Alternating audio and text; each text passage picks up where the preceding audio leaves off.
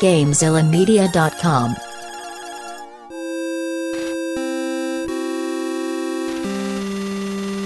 Noiseland Arcade.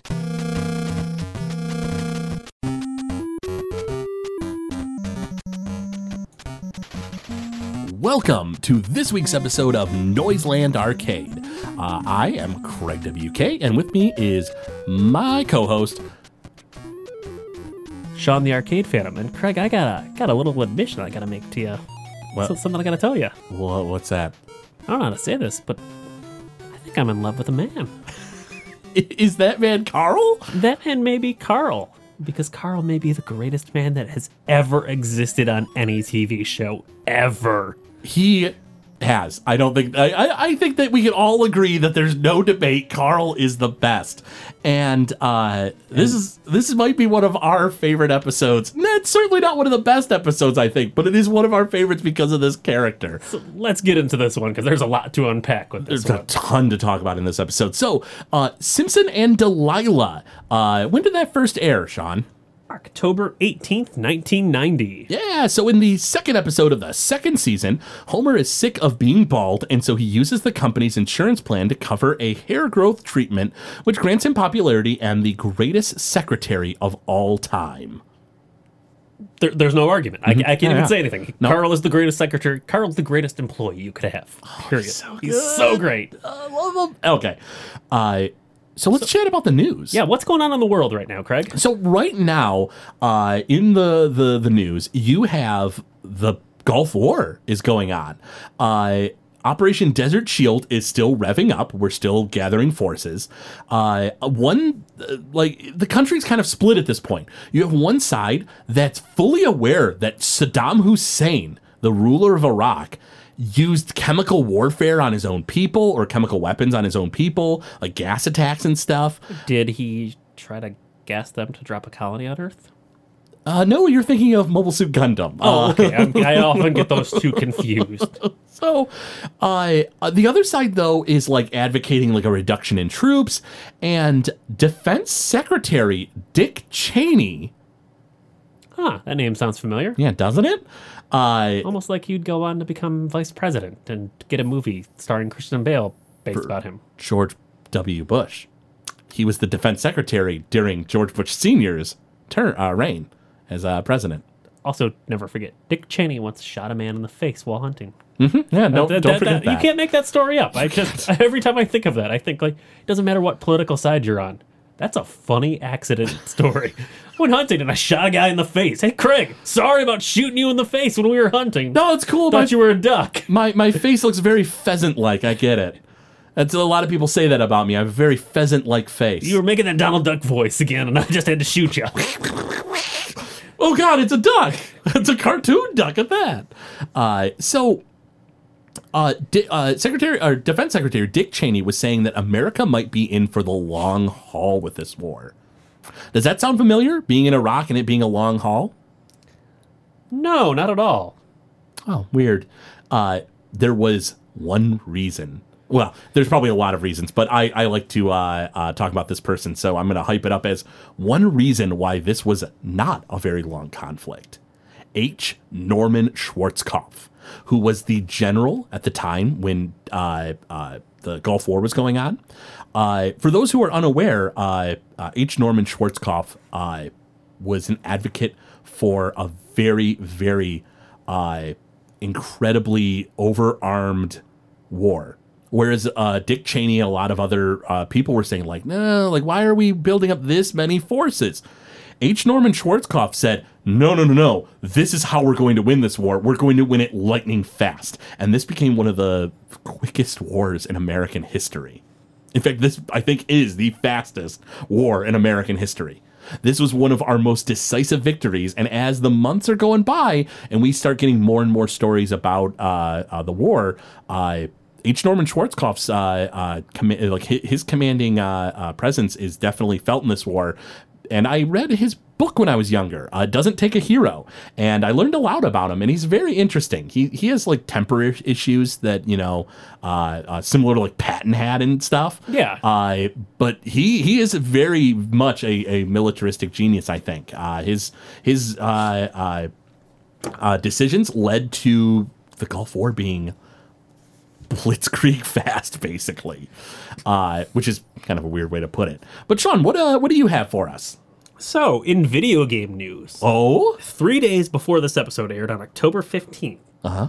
classic PC game The Secret of Monkey Island was released, Really? which marks Tim Schafer's debut into video games. Wow. He was not the director of Secret of Monkey Island, he was just working on it, but this is where he got his start, and he would go on to make things like Psychonauts and Brutal Legend. Interesting. This is back in the heyday of LucasArts point and click adventures. Wow. They were so popular. Mm-hmm. My grandfather, who was not a gamer, played LucasArts Adventures. Really? He got me into things like Secret of Monkey Island, The Dig, Full Throttle. I have a big soft spot in my heart for point and click adventures. And it all dates back to this right here. Interesting. It's it's it, mostly interesting for the fact that it was your grandfather who was into it, and I mean, a lot like my grandparents weren't into video games. They they couldn't be further away from into being into video games. So it's interesting that uh, uh, to me that you know your grandpa was into them. That's Yep, awesome. That's what got me into it. And I am a LucasArts guy. There's two kinds of people when it comes to point and click adventures. You got LucasArts guys and Sierra guys. I'm a LucasArts guy. Sierra's a little ah, what's the word I'm looking for? They Hokey. obtuse in their clues for things. Ah, yes, that too. That mostly that. But yeah, Secret of Monkey Island came out and it still is a hit to this day. It was remade on the Xbox 360 and PC, and you can play it nowadays. And if you have not played it, it is the pinnacle of humor in a game. It is just perfect. I love that game to this day, and it is 2019. It is 29 years later. Oof, that was a long time ago, man. Uh, so yeah, we uh, uh, we have some some you know, uh, uh, you know, ton to talk about in this episode. So let's let's go ahead and uh, get on into it. Uh, so the the Simpsons are watching uh, a game show, uh, some kind of Jeopardy knockoff. And uh, they ask for uh, the city uh, city in North Dakota that's named after a, Ju- a German leader. And Homer mentions my favorite city in North Dakota. Hitler, North Dakota. And all of the family is like Hitler, North Dakota. Uh, I'd like to imagine that somewhere there was a city named after Hitler and they changed their name. I don't want to think that there's a Hitler North Dakota. I I don't think there's a Hitler, North Dakota. I you know, and may for all our, our our listeners who are living in Naylor, North Dakota, I apologize for being ignorant, but uh, change your city. They're not named after that Hitler. They're named after a different Hitler. Come on, Oh, the other Hitler. He invented a kind of cheese or something. I, that sounds. I, I could buy that. Uh, so uh, a commercial for Dimoxinil uh, comes on, a miracle breakthrough in hair growth. And for your free brochure, send five dollars to four eight five Hair Plaza, Hair City, Utah. I love that Homer cares so much about hair that he takes his table, his little tray table, which has ice cream on it, and he throws it aside to check out this TV. Uh huh. Homer very rarely throws food aside, but Homer does not like being bald. Uh, Homer, uh, like you know, is like hair, hair, and he uh, is really dead set that he's going to do that because he's tried all the other methods and nothing seems to work. So he goes to the mall and he goes to the place that sells Dimoxinil, and it cost a thousand dollars. A thousand dollars. F that noise. That is a lot for hair care. And I'm maybe a jerk because I don't have hair problems. I have pretty fantastically thick hair, so I can't complain. I have non-grain thick hair. I have I have good set of hair, so I have graying thick hair, but it is hair nonetheless. so, So, I've never right, had to yeah. deal with this personally. Yeah, that's true. Um, my father has very Homer-like hair, so I lucked out and did not get those genes. Uh, you know, I've heard baldness is hereditary. Yeah, well, apparently it's not as hereditary as you'd think, but we're gonna get into that later. So the action set that costs a thousand dollars has the drug, gravity boots, a scalp massager, and a T-shirt. Uh, the alternative, though, when Homer's like, you know, he's like, I don't have that kind of money. The guy's like, uh, he's like, here's the alternative. It's hair and a drum for 1995, and he says like, you know, but any uh, uh, hair growth is going to be entirely coincidental. Which makes me wonder what is in that drum of hair grow. Uh, well, the product is called. Uh, let's see. It is. What did I say? Hair in a hair in a drum. That's what you said. Yep, hair in a drum. Um, so I'm gonna say that it's just human hair in that jug, and you pour it out, and there's hair, and it just falls all over. I'm gonna think it's like a shoe polish type thing that you put on your head to make it look like you have hair. Oh, that could be. Uh, so Homer uh, gets mad or gets upset. He says, "Forget you, pal. Thanks for nothing," and he's all upset. He cries and leaves. And then he talks with Lenny and Carl at work, and he shifts the story to be, uh, uh, uh, "Forget you, pal," and I stormed out of there. And I said, thanks for nothing. And I I Carl calls Homer Chrome Dome, which I thought was kind of funny because that's kind of like a cliche childlike insult for somebody who's bald. Uh, And Homer says you wouldn't call me that if I had hair, which I think is just hilarious because it's true. it is very true. So so I uh, Lenny and Carl convince Homer though to try to use the insurance plan, and uh, uh, Lenny says like you know like what what is Burns just gonna buy it uh, use that thousand dollars for to buy another ivory back scratcher? He's like you know you should do it, which I don't think that's how insurance plans really work, where it dips into your boss's money. But whatever. Uh, Also, want to point out Burns is so cheap. Did you see how much refills for are for coffee? how much? They're a quarter You have to spend a quarter at work to for buy every refill of coffee. Well, I'll be danged. I'm impressed that it's only the refills that cost money because Burns is so cheap. I would imagine that it probably cost a lot more for the first cup. Yeah. Hmm. Uh, so, uh, If you want motivated employees, give them free coffee. Come on, just do it's not it. that hard. No, it's, really easy. Sh- Coffee's not that expensive. Coffee can be It expensive. can be when, expensive, you know, but you can buy cheap, crappy coffee and give it to your employees, and they shut the hell up and they do something because they're they have their coffee. They're in a good mood. Yeah, pretty much. I'll kill somebody if I don't have my coffee. I will literally kill someone if I don't have my coffee in the morning. One time, uh, our our friend Thomas uh, took coffee, uh, Sean's coffee in the morning when we were all uh, on vacation. What happened to Thomas? I never saw him again. Yeah, and you never will.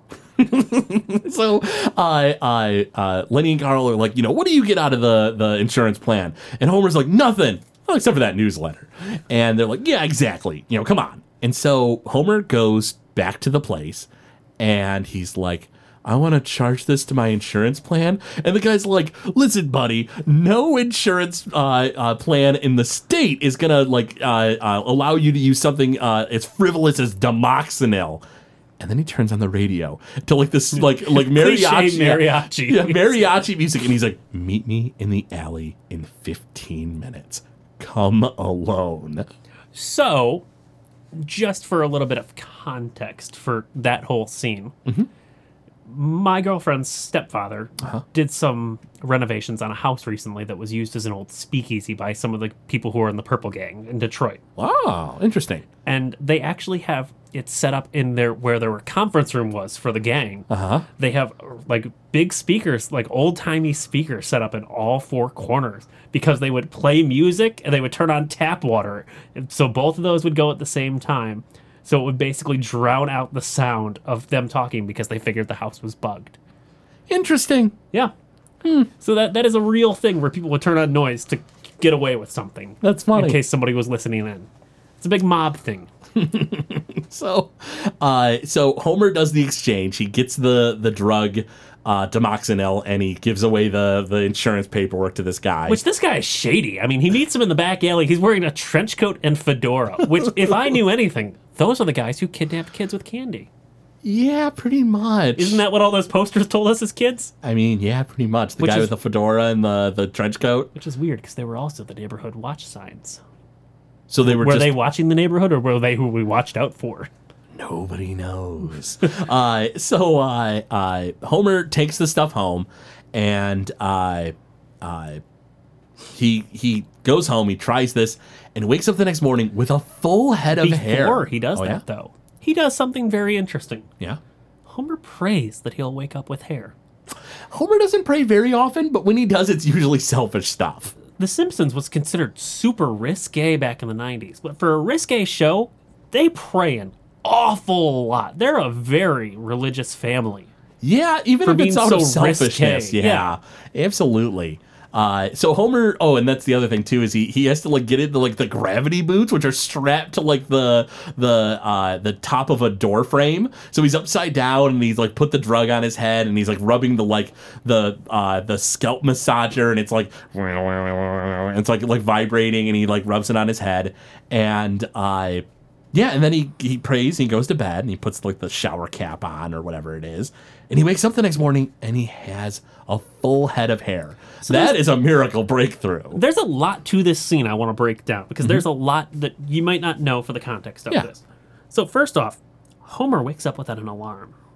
Homer's the kind of guy who likes to sleep. So I'll assume that he wakes up on a Saturday or Sunday, and that's why he's sleeping without an alarm. That sounds right.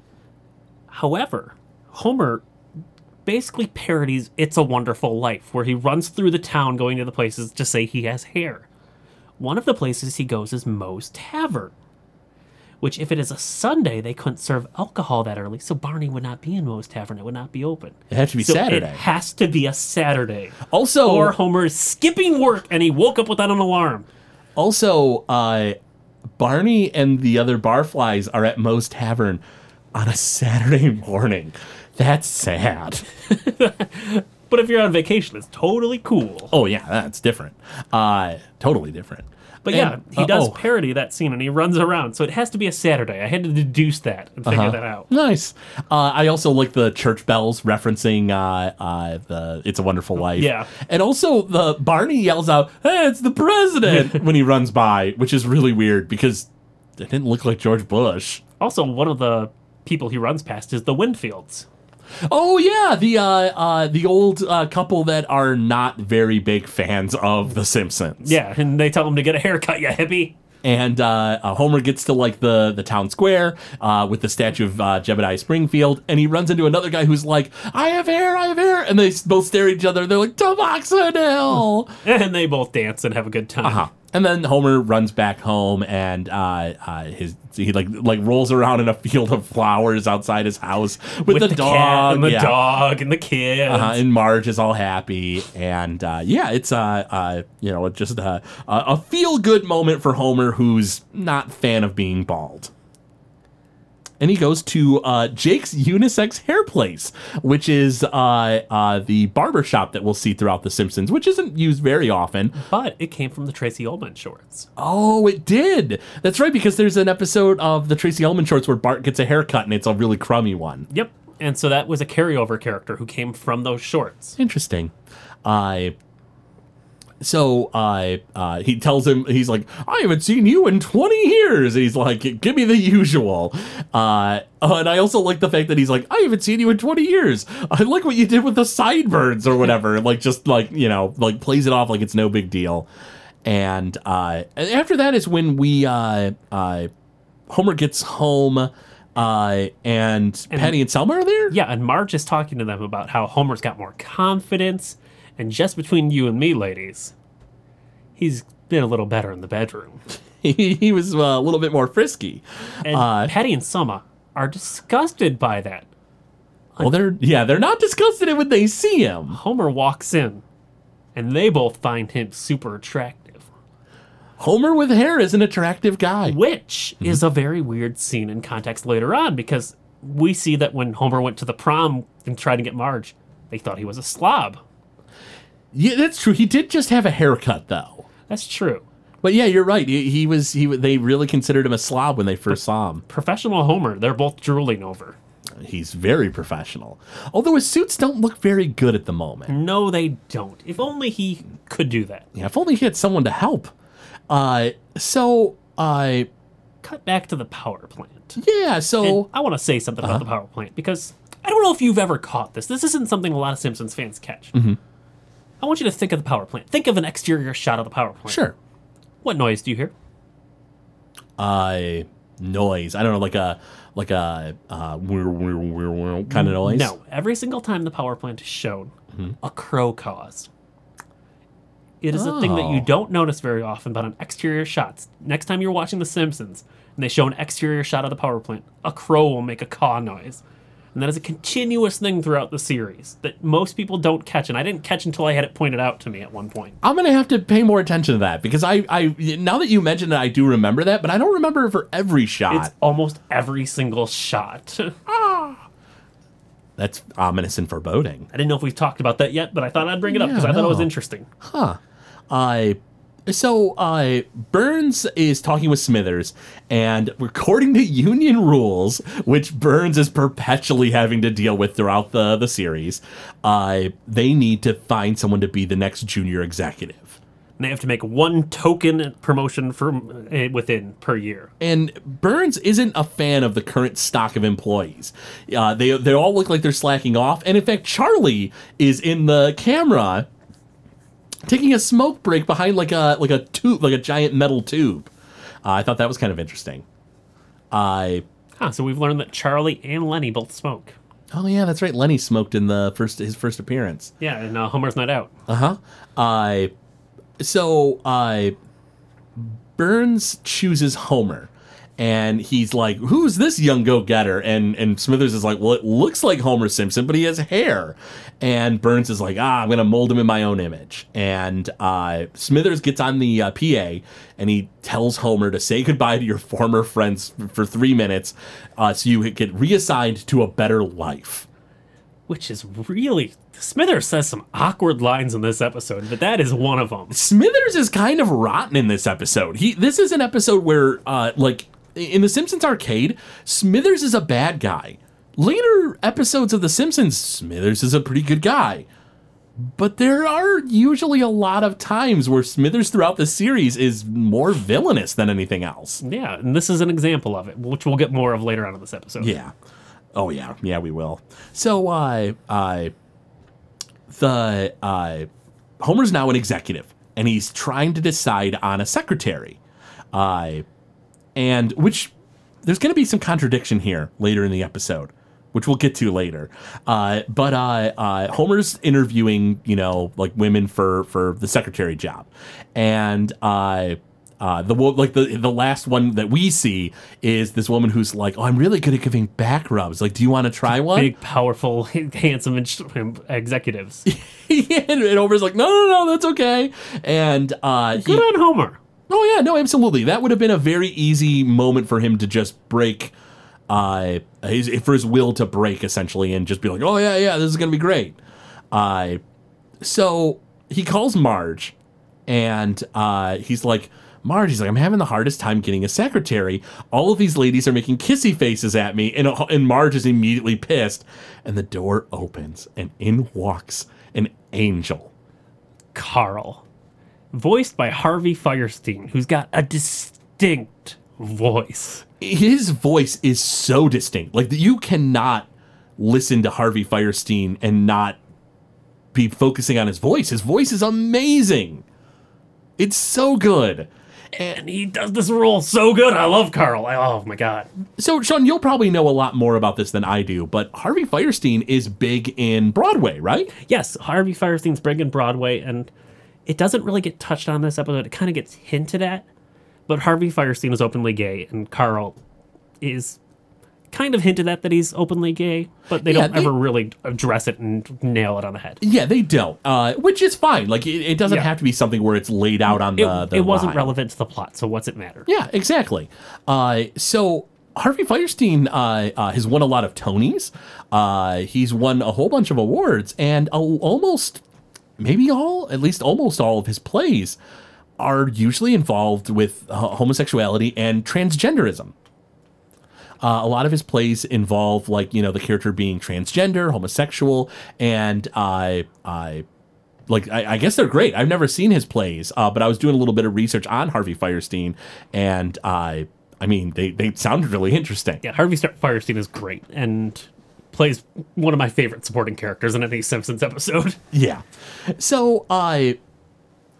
so Harvey's husky, like you know, like deep gravelly voice, uh, uh he walks in and uh.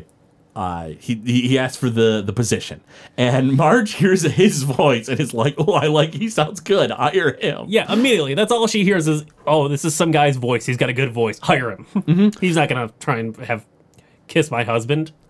Uh, mm, um, anyway, uh, so uh, Carl walks in and he says, uh, he says, "You don't belong here." And Homer's like, "Well, how did you know? Like, who? What told? Who told you?" And he's like, "You told me with the way you slouch and the way you talk into your chest." He's like, "You belong here." He's like, "Say it." And Homer's like, I, "I belong here." He's like, "Say it like you mean it." And he demands that Homer shout out that he belongs there, that he's nature's miracle, and he gives Homer confidence. And Carl says, I'll need three weeks vacation and what is it? Uh, three weeks vacation and moving expenses. And Homer's like, You got, got the job. Which implies that Carl moved to Springfield for this job. He's not from Springfield, we learned. yeah, he's not from, from Springfield, and we'll we'll never see Carl again after this episode. I'm sorry. Oh, it breaks my heart. Yeah, I had to rip that band-aid off. Oh, God. So Carl criticizes Homer because he's like he's like listen he's like you are are not doing yourself favors by wearing this polyester. He's like you deserve a suit, you deserve to look good, you deserve to feel good. So he takes him to the Royal Majesty for the obese or gangly gentleman. Which would be the big and tall nowadays. Yeah, what they basically. would call it. Uh huh. And uh, uh, and so uh, uh, you know, Carl uh, explains to Homer, he's like, a suit should make a man feel Feel like a prince. yeah, and uh, uh, Homer like is like, ooh, what about this? He's like, does this one make me feel like a prince? And Carl's like, no, And they're looking at cheap, like two for $99 rack. yeah, nah, they're they're suits are expensive. A man doesn't have to buy many suits in his life, I think, so long as you take care of it, because suits are are pretty all purpose and stuff. Unless you're like a an executive, I guess you would have to buy probably a fair amount of suits then. But uh, but yeah, the suits can be pricey. Even then, with like pricey suits, you just get a lot of pants and a lot of undershirts, and the jacket is the expensive part that you keep and Yeah, that's true. change the other out. Yeah.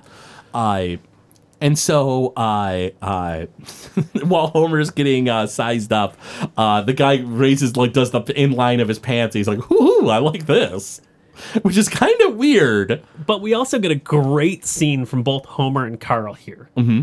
where Carl points out, Homer, let your fat hang out. And then he points to the guy doing the suit. And he's like, "You conceal it." it's so good. I You should be natural when you get a suit fitted to you. Yeah, hmm exactly. So it transitions, and uh, Homer's like running late for work, and he looks great in his red suit. Yeah, he does. Homer looks amazing in a red suit. I wouldn't have thought he could pull off a red suit. Carl knows his stuff. It's like a burgundy. Yeah, I guess it's true. It's not flat out red. It's like a, a, a It's deeper like a red. deeper red, almost brown. Yeah. And uh, uh, so Marge is like, Happy anniversary. And Homer's like, What are you sure? and she's like, Yeah, yeah, I know you're busy with work. Like, you know, it's I I you know, I forgive you. And there's a knock at the door. Who's at the door, Craig? A singing telegram, essentially, a singogram, if you will. Uh, It's a crooner with flowers.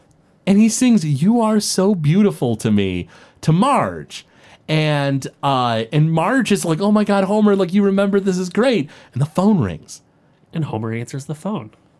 and Carl is like, "I see that you've gotten what I sent you," and Carl made sure to remember Homer's anniversary so that he could send somebody as a gift on behalf of Homer. Carl is the best assistant ever. Oh my god. And so uh, Marge goes to kiss Homer, And, and then Carl says something that Oh, yeah? I think is, just shows off what class he is. He says to Homer, I hope I haven't overstepped my bounds. Oh, I love that line I so love much. that line so much because Carl's trying to be the greatest guy ever, and he doesn't want to be Pushy or pushy anything. or yeah. anything that Homer doesn't want. And uh, Marge kisses Homer, and she's like, "I love you, Homer." And and Homer's like, "I love you, Carl, uh, Marge." And I, I feel like the show would have taken a way better direction if Homer left Marge for Carl, but that's okay.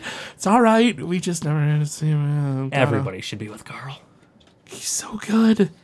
Oh God, he's so good. If one fictional character could be in my life, I would pick Carl. Because, oh my god, my life would be so successful and great. Right? Oh my god. So I I the the scene is now at a board meeting.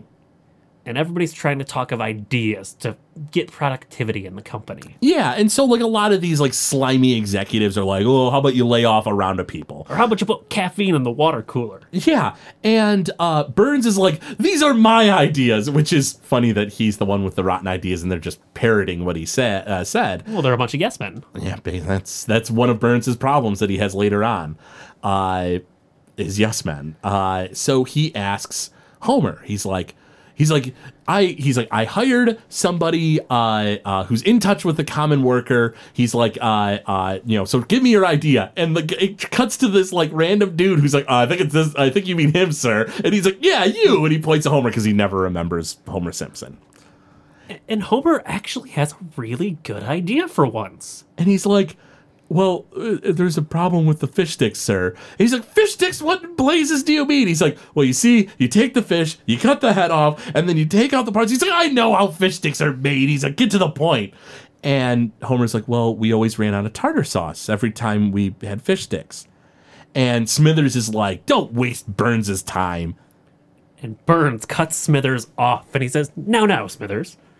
Well, go on. What is this about? And so Homer says, he's like, well, you know, we ran out of tartar sauce and, and, you know, it made a lot of people upset. And so Burns is like, ah, yes, I see. He's like, a little bit of tartar sauce and they'll be, you know, happy as can be and the productivity will go up. And uh, he really, really uh, loves, you know, Homer's idea. So, I don't know about you, but I love fish. I do enjoy fish. I love tartar sauce. Mm-hmm. I could eat tartar sauce from the bottle by itself. I love it so much. Disgusts me. In fact, I have done it before. I had a time where I was coming home from the store with my girlfriend. She's driving, and I'm like, I'm gonna eat tartar sauce, and she's like, Don't you fucking do it! Don't you fucking do it! I will throw you out of this car. She's like, If you eat tartar sauce in my car, I will throw you out of the car. So I unbuckled my seatbelt and I sat on the window, leaning out of the car, and I drank that tartar sauce down. That's how much I love tartar sauce. I am a disgusting, horrible human being. I admit it. I need a Carl in my life to fix everything. You do. You do need a Carl to fix everything. But my because that- productivity goes way up with tartar sauce. that hurts my stomach thinking about it. I like tartar sauce. I just, oh god, I've made my own tartar sauce before. I'm gonna throw up in my mouth. I could chug tartar sauce like it was a milkshake. Stop talking about tartar tartar sauce. Oh, but it's so good. so, I the uh the the work newsletter comes out and work accidents reach a record low. Output goes up. Homer has served his coworkers. Output's up by 15%, and management caves into the condiment outcry, are the headlines. So, I uh, Burns is talking about how, you know, Simpson's done a great job. And Smithers is like, yeah, but like output's up and the accidents are down because Homer Simpson is no longer working in that area of the company. yeah, these are accidents that Homer Simpson was known to or expected to have caused. And Burns blows Smithers off and he's like, listen, he's like, you're just jealous. Give him the key. What's the key? The key sounds pretty important. the key to the executive washroom. So Smithers and Carl uh, find Homer in the one of the public restrooms, and Carl is like, "Mr. Simpson." He's like, "Don't sit on that disgusting thing a moment longer." He's like, "They've given you the key, And they go to the executive washroom. and it is gorgeous." What's in the executive washroom? Do you have notes on that? Because I do. Uh, yeah, go ahead and go through that, John. So there's a full orchestra playing music. Mm-hmm. There's a waterfall Uh-huh. with tropical birds. Mm-hmm. And there's even a fountain for water that has little dolphins that spurted out. And there's a spiral staircase leading up to where the actual washroom is, which would mean you would not smell the washroom because you'd be down on the lower floor where you'd wash your hands. Carl comments and says, stunning.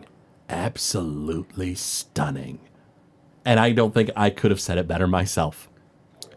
So, Mr. Burns comes out of the washroom.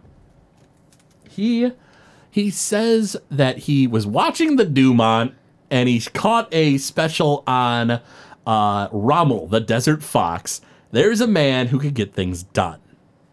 So Craig and I had both had to do some research into this line because a lot of times Burns says some old timey things.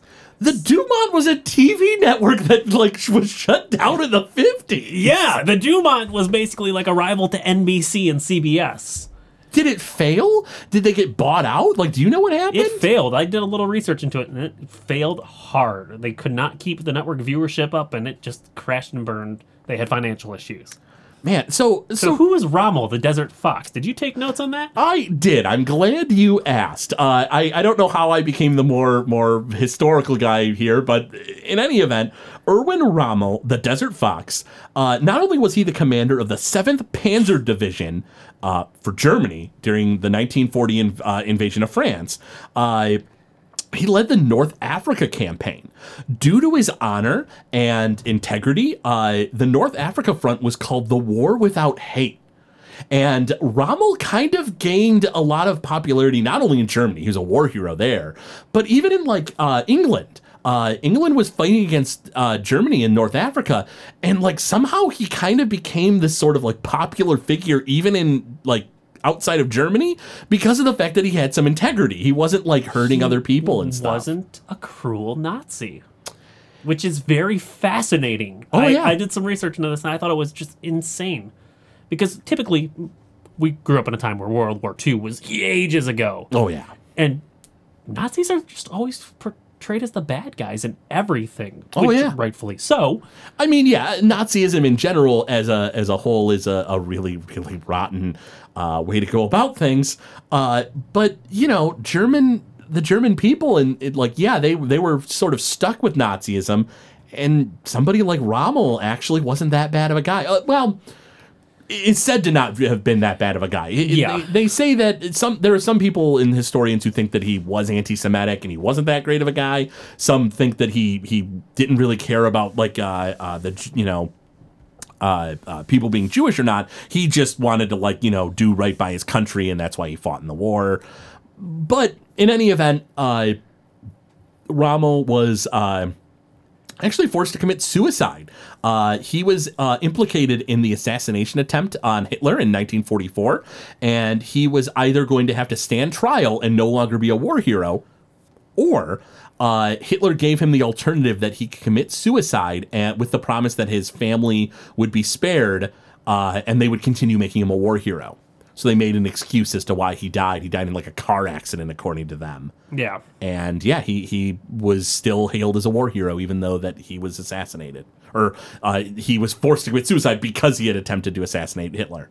Which is fascinating. Oh yeah, absolutely. Uh, the Desert Fox uh, Rommel is is a uh, incredibly interesting uh, person from World War II who's uh, certainly worth looking into. Also weird that that's a man that Burns says could get things done. Uh, yeah, I mean, i i but here's the thing. I don't think that uh, uh, Burns, in all of his evil glory, was hailing the fact that, like, you know, Rommel was a good guy and, uh, uh, you know, was uh, like somebody who attempted to assassinate Hitler. I think he's more impressed by the fact that he was just that great of a tank commander. He was a militaristic genius, no doubt. But yeah, he could have said Patton at the same time. And he chose a Nazi. Yeah, that's yeah. That, that, that stands out. I mean, we learned Yeah. that Burns had done some things in World War II that weren't so. Listen, Sean, he and Schindler were like two peas in a pod. They both made shells for the, or they both were factory owners, and they both made shells for the Nazis. But his work, damn it! I, Burns was also in World War II, yeah, he was. He was in the Flying Hellfish, stealing paintings from the Nazis. who he then later idolized and made shells for. Yeah, Burns has a very weird history with the Nazis. Yeah, he does. There's there's something that ain't ending up there. Uh, so uh, Smithers is furious that that Burns is is totally into Homer and Homer's rising up through the ranks, and Smithers decides to investigate him. And so he goes through his record late at night uh, at work. And I don't really know why he was being so secretive about it because Smithers is like Burns' right hand man. You think he could have just checked easily in the middle of the day, but whatever. He probably was stuck at Burns' side the entire time and didn't want Burns to know what he was doing. That could be, yeah. Uh, so Smithers goes through Homer's record and finds out that the Dimoxinil was charged to the company uh, the company's insurance plan, and it was a thousand dollars. And Smithers has uh, Simpson right where he wants him. Uh, and also the the note on it is Dimoxinil is to keep his brain from freezing. which I thought was great. Uh, also, uh, at this point, we're also seeing that Homer is is his he's spoiling his family. He isn't squirreling money away. He's bought a giant antenna uh, for a satellite TV for his house, a large gas grill. Uh, he has a real treehouse castle, Yeah, it's a full castle that these kids have. A swing set and slide. There's a kiddie pool, which kiddie pools aren't very expensive. I don't know why I bothered to list that one. Uh, and uh, when Homer asks uh, Lisa what she wants, he's like, Lisa, he's like, what do you want? What can I buy for you? Lisa asks for an absence of mood swings and some stability in her life. And Homer says, oh, how about a pony? And she says, okay. Which I think is a great joke because he'll eventually get her that pony. And we'll see how that will work out. Mm-hmm. And she'll still have instability and mood swings Yeah, yeah. because depression is a very serious issue. It yeah, it is. Uh, so Burns is informed that Homer used the ins- uh, used insurance fraud to get the thousand dollars for Dimoxinil, which Burns is frustrated because he was going to buy an ivory back scratcher. Uh, and Carl takes the fall. Yeah, he does. Carl takes the fall hard for him. Smithers comes in to fire Homer, and uh, so he he he fires Homer, and Homer's like, "Wait, what?" And Carl sees what's going on, and he steps in and he says, "No." He's like, "Mr. Smithers, I did that." Mr. Simpson had no clue what was going on. Like that that was he was completely innocent. And so Smithers is frustrated and says, "All right, well you're fired." And Carl pays $1,000 for the Dimoxinil to Smithers. Mm-hmm. He pays it to get everything caught up because Carl has integrity and he's not willing to let Homer pay for it himself. He he's that great of a secretary. And Homer is shocked by this. Mm-hmm.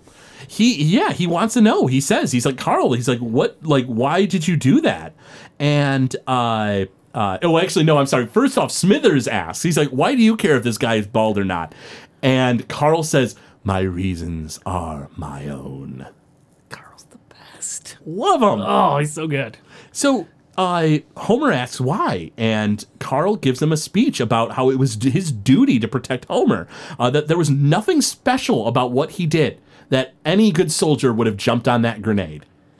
So, I want to bring something up about Carl here because I love Carl. He's one of my favorite characters in any media. I absolutely cannot get enough of this Oh. I adore him.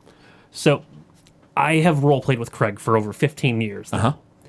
And I love to play a character who is the sidekick to someone else and will go out of their way to jump in front of a bullet for them. Mm-hmm. I have done this numerous times, and Carl is the inspiration for that. I. I, I, I, and much like Homer, I am always flabbergasted when it happens, and I'm always taken aback.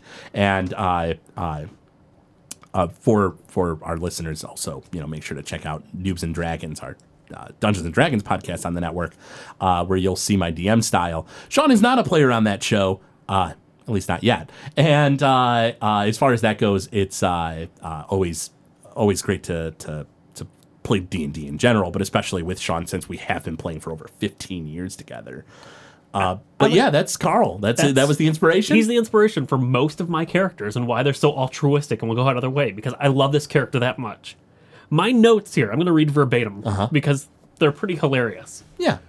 Carl pays $1,000 and loses his job for Homer. He is the fucking best. The goddamn fucking best. I can't get enough of Carl. He is the best. uh, when Carl first appears, my notes for Carl appearing is I I made a heart in my notes. That's it. amazing. I just made a heart. That's all. Uh, so so Homer is is saying goodbye to Carl. Carl says, "Walk me to my car." And, or walk me to the door. And so Homer walks him to the the like car park for the nuclear power plant. And it's raining. And he grabs out his umbrella and he opens it up. And, he walks out a yeah few steps. and he stops. And it's probably one of my the favorite lines from this episode. And he turns to Homer and he says, "Mr. Simpson, did you remember your umbrella today?" And Homer just looks at him and goes, No. And he says, "Here." And he throws the umbrella open to Homer. Homer catches it, and Carl, dripping wet, smiles at Homer and leaves. What a goddamn champ. Carl's the best. He's such a good guy. So You couldn't make a better guy if you tried. You couldn't. No, Carl is the best. And so uh, Homer uh, is driving home and he's like, okay. He's like, you lost Carl. He's like, that's okay. You still have the hair. Everyone loves your hair. You're going to be A okay. It's like, you can think of something. So Bart, however, decides that he wants a mustache goatee combo so he can look like a beatnik. Oh, mischievous Bart.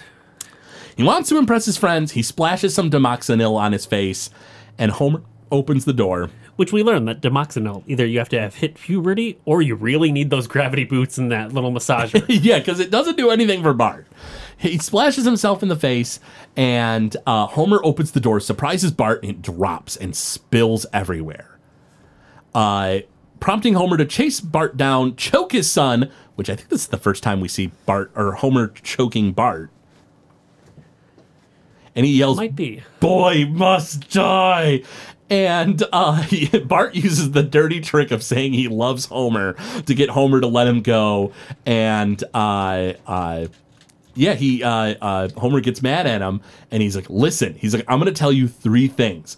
You ruined your father, you crippled your family, and baldness is hereditary. Hereditary. And Bart's like, "It is." So I want to point something out about that scene because I actually did some research into that. Mm-hmm. So, as I stated earlier, that I have fantastic hair, but my father doesn't. Uh huh. Homer tells Bart baldness is hereditary, yet every single time we see Bart, whether it's in his imagination with Bart Jr., or it's when he's a Supreme Court justice, or at least his wedding, Bart is not balding. Oh yeah, Bart you're does right. not have these genes. Bart has good hair. His hair has come from Marge's side of the family, much like my hair has. Kudos to you, Sean, and kudos to uh, the fact that Homer is not very scientifically minded. I don't think he understands how genetics really work. Uh, But yeah, I just thought it was funny that I actually went through and looked at all Bart's examples of him being an adult to see if he was balding. And Oh, Bart yeah. has hair. yeah, It, I think it's because it's the iconic design of the spiky little head. You know it's Bart. Yeah, that's regardless probably- of his age. But that's probably true. Uh, so uh, Homer goes back to his bedroom and cries and rubs his hair into the puddle of Dimoxinil. And Lisa says, Dad is taking this uh, in a less than heroic fashion. And Homer, I mean, yeah, he, he has a right to be angry at Bart. Bart did, you know, mess up. Uh, but that was some pretty cruel things he said to him. So, but he's pretty upset right now. Cruel. Yeah. So, you know, Bart, uh, Homer's pretty upset. And uh, the next morning, he wakes up, hair's lying all over the bedroom, and he's looking in the mirror and he's just like, oh. And he's back to being bald. as quickly as it came, it went. Mm-hmm. That's Dimoxinil for you. Miracle breakthrough my ass. uh, so it, he's in the office and he's wearing like a, a fisher a fisherman's hat or something like that like uh, cloth style hat that's like round and like goes down to cover your uh, eyes. And then Smithers comes in. And Smithers says a line that takes me back. Yeah, got that big speech in five minutes. You're not gonna hang yourself, are you? What? That's super dark. Seriously, it is so dark. I it is like ridiculously heavy that he's implying Homer's going to kill himself over this like speech. So I thought about this line a little bit more after Mm-hmm. watching this episode a couple times because I watched this a few times for research because I love this episode. Uh-huh. Yeah, yeah. Smithers went through Homer's files. Did Homer see a company therapist and mention his suicidal thoughts? Oh. And did Smithers get that from that and bring it up to just wedge it home to him? Man, maybe? Because that is even darker if you think about it that way. Oh man. Oh man. Yeah, that is super heavy. Smithers has everything on Homer his medical history, you name it. If he talked to a therapist, that would probably be in there. I don't I don't know if a therapist maybe suicidal tendencies. That that actually might be something that goes in the record because of the fact that like Because it could be a medical thing that could be treated. Well, that and and I mean the fact that like it's something the the they would have to like be mindful of and and keep an eye on Homer if they thought he was like being suicidal or something. Or if they were to give him a drug that may cause suicidal tendencies, they'd have that in his medical file, I would assume. Man, So did Smithers get that from there and just bring it up because Smithers is rotten in this episode. Smithers is a villain and that is dark. He, yeah, he really is. But that's not his last dark line of the episode. No, Yeah, it's he's not. got another one coming up soon. Yeah, he does. So uh, uh, Homer finds a letter at the desk after Smithers walks out, and uh, it's from Carl.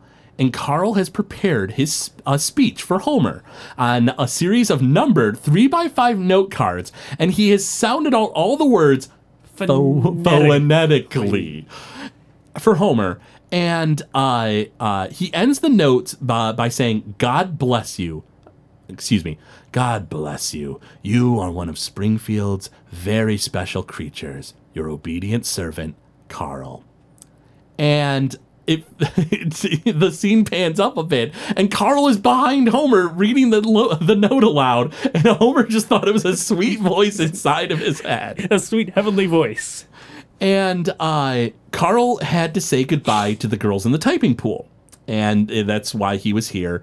And uh, by the way, are you familiar with a type what a typing pool is? Yeah, but go on for our listeners. Yeah, so a, a typing pool is a secretarial pool or typing pool is a group of secretaries working at a company available to assist any executive without a permanently assigned secretary, which makes it you wonder why did Homer need a secretary when there is a typing pool at the nuclear power plant?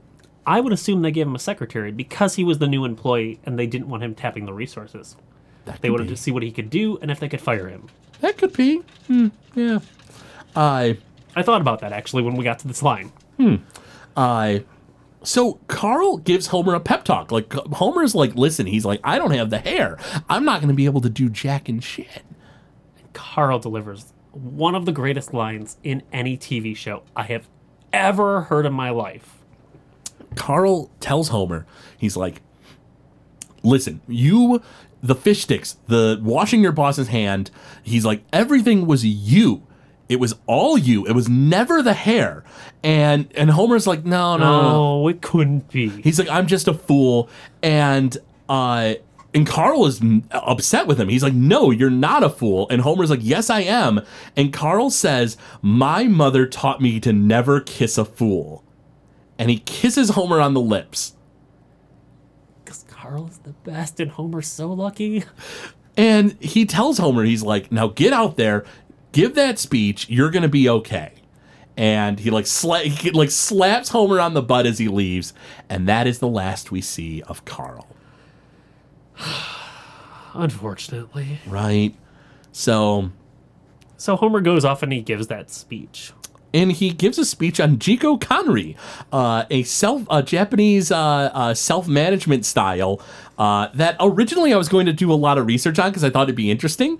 And I searched Jiko Kanri and I thought, oh my lord, I do not have enough hours of the day to figure out all this stuff. If you're interested in Jiko Kanri, I recommend you check it out. It has its own website at jikokanri.org where they explain it all, and it's I, I mean, it's kind of interesting if you're into business management, I guess. But I'm not.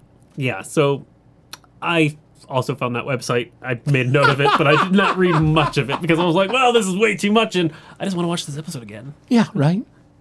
Uh, so Homer gets out and he he burns a dollar bill and he's like, like many of you might think I'm crazy if I do this. And Burns is like, he's, He's crazy. crazy!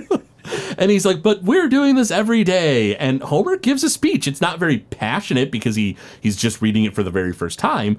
But uh, but it's very correct. He points out a lot of flaws in the power plant. and uh, Overbloated inventories. Oh yeah, and that's all standard business stuff, you know.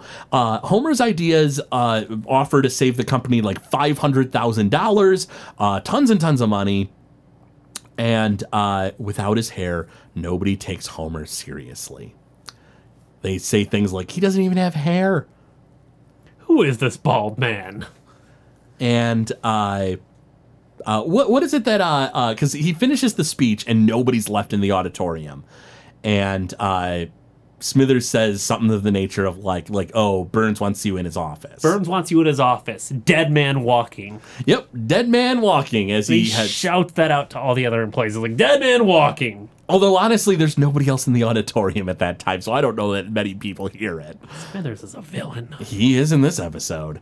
So Homer gets to the office, Burns' office, and Burns criticizes him and says he made a mockery of the meeting, yada yada. Which is funny because really the only issue is that he doesn't have hair.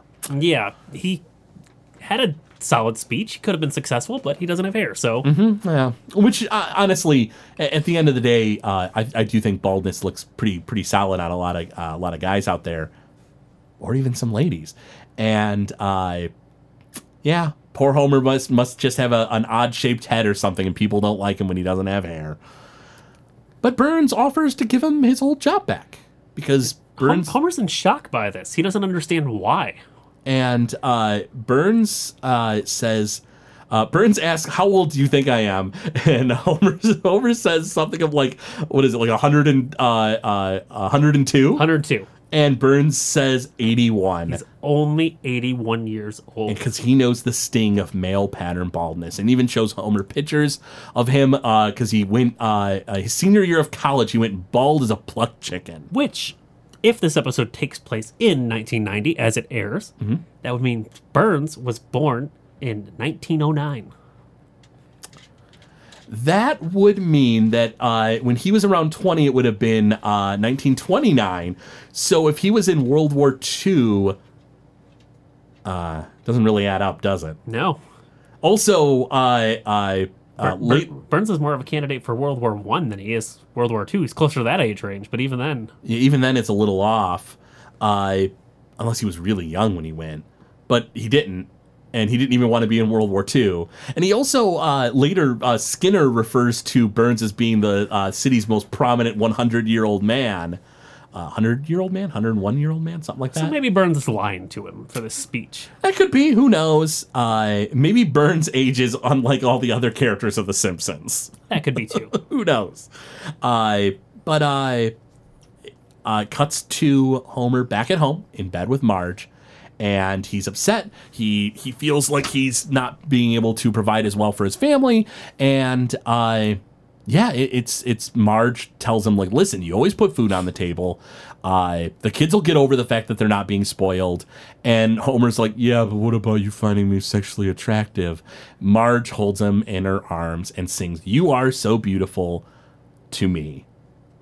so I got a question for you about this episode. Yeah, Burns is rich. Filthy, stinking rich He buys ivory back scratchers for a thousand dollars. for just the fun of it. Yet his baldness bothers him.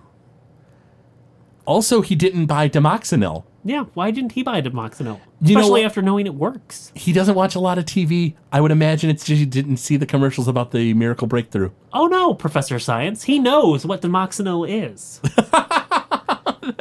You're right. He does say that. So why doesn't Burns use Dimoxinil? Maybe because he just figures it's too late for him. He's in his 80s. Yeah, interesting. I thought about that. Hmm. So, Sean, what do you think the lasting impact for this episode is? It gave us the greatest character ever.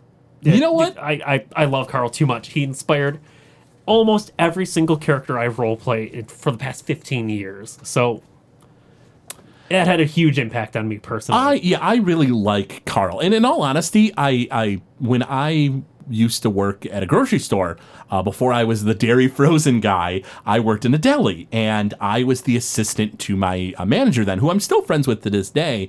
And Carl's like just spot on.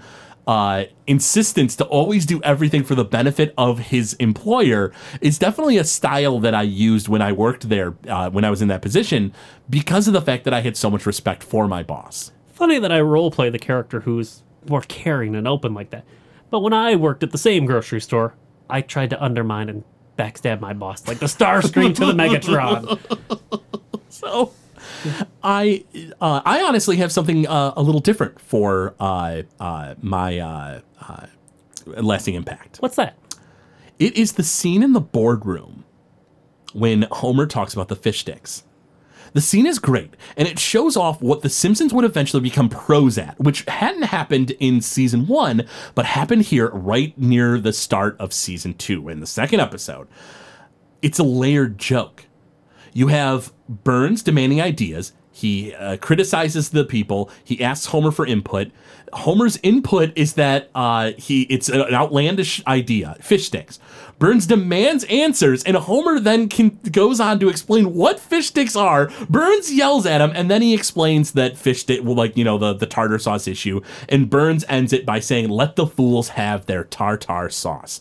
The gag in in its entirety is incredibly well done and it's very dependent upon all of the moments in the joke.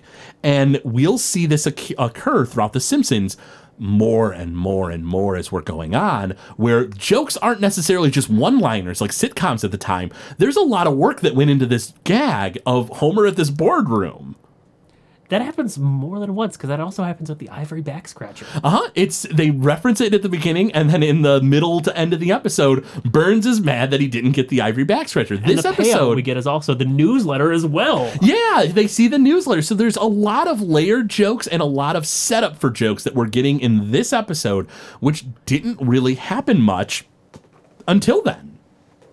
That I think is the real lasting impact of this episode. I love Carl to death. I'll never pick anything other than Carl. He's so good. I'll leave my girlfriend for Carl. In a heartbeat. Who wouldn't? Carl is amazing. He has Harvey Fierstein's voice. He jumps on a grenade for Homer, figuratively. And financially, he takes a thousand dollars and pays out for this thing just to prove that it was him. Oh, he's the best. Carl is dreamy. Ah, man. Season two is great, but oh, I love this episode so much. It may be my favorite episode of season two. Man, there's a lot of good There's season so two many good episodes, too that are coming up, but I love this episode. Oh, this might be one of the best. In fact, the next episode may rival this for how good it is, Ooh, which people will have to see. Yeah, we're getting we're getting some really solid uh, solid stuff here.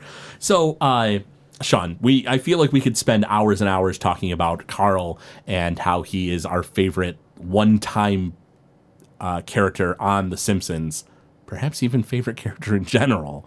Uh, but I do think that it's about time that we start wrapping this up. Uh, you know, we uh, we talked about uh, our like one of our favorite characters of all time. Uh, talked about how he impacted Dungeons and Dragons for you. Uh, also, remember to check out Noobs and Dragons, of course. But uh, make sure also to uh, uh, check out our Patreon page. If you go to patreon.com/slash Gamezilla Media, you're going to be able to get bonus content from us, and inevitably, we're probably going to do a Carl episode on how much we love him. It's just it, it's we love him we too much. probably will, or we'll do best guest stars, and Carl will be Number one. very important part of that. My only issue with Carl is that they named him Carl when there's another employee at the plant named Carl. But they're spelled differently. That's true. And all right, I'll buy that. I'll buy that. Well, Sean, any any parting thoughts for our friends? I miss Carl already.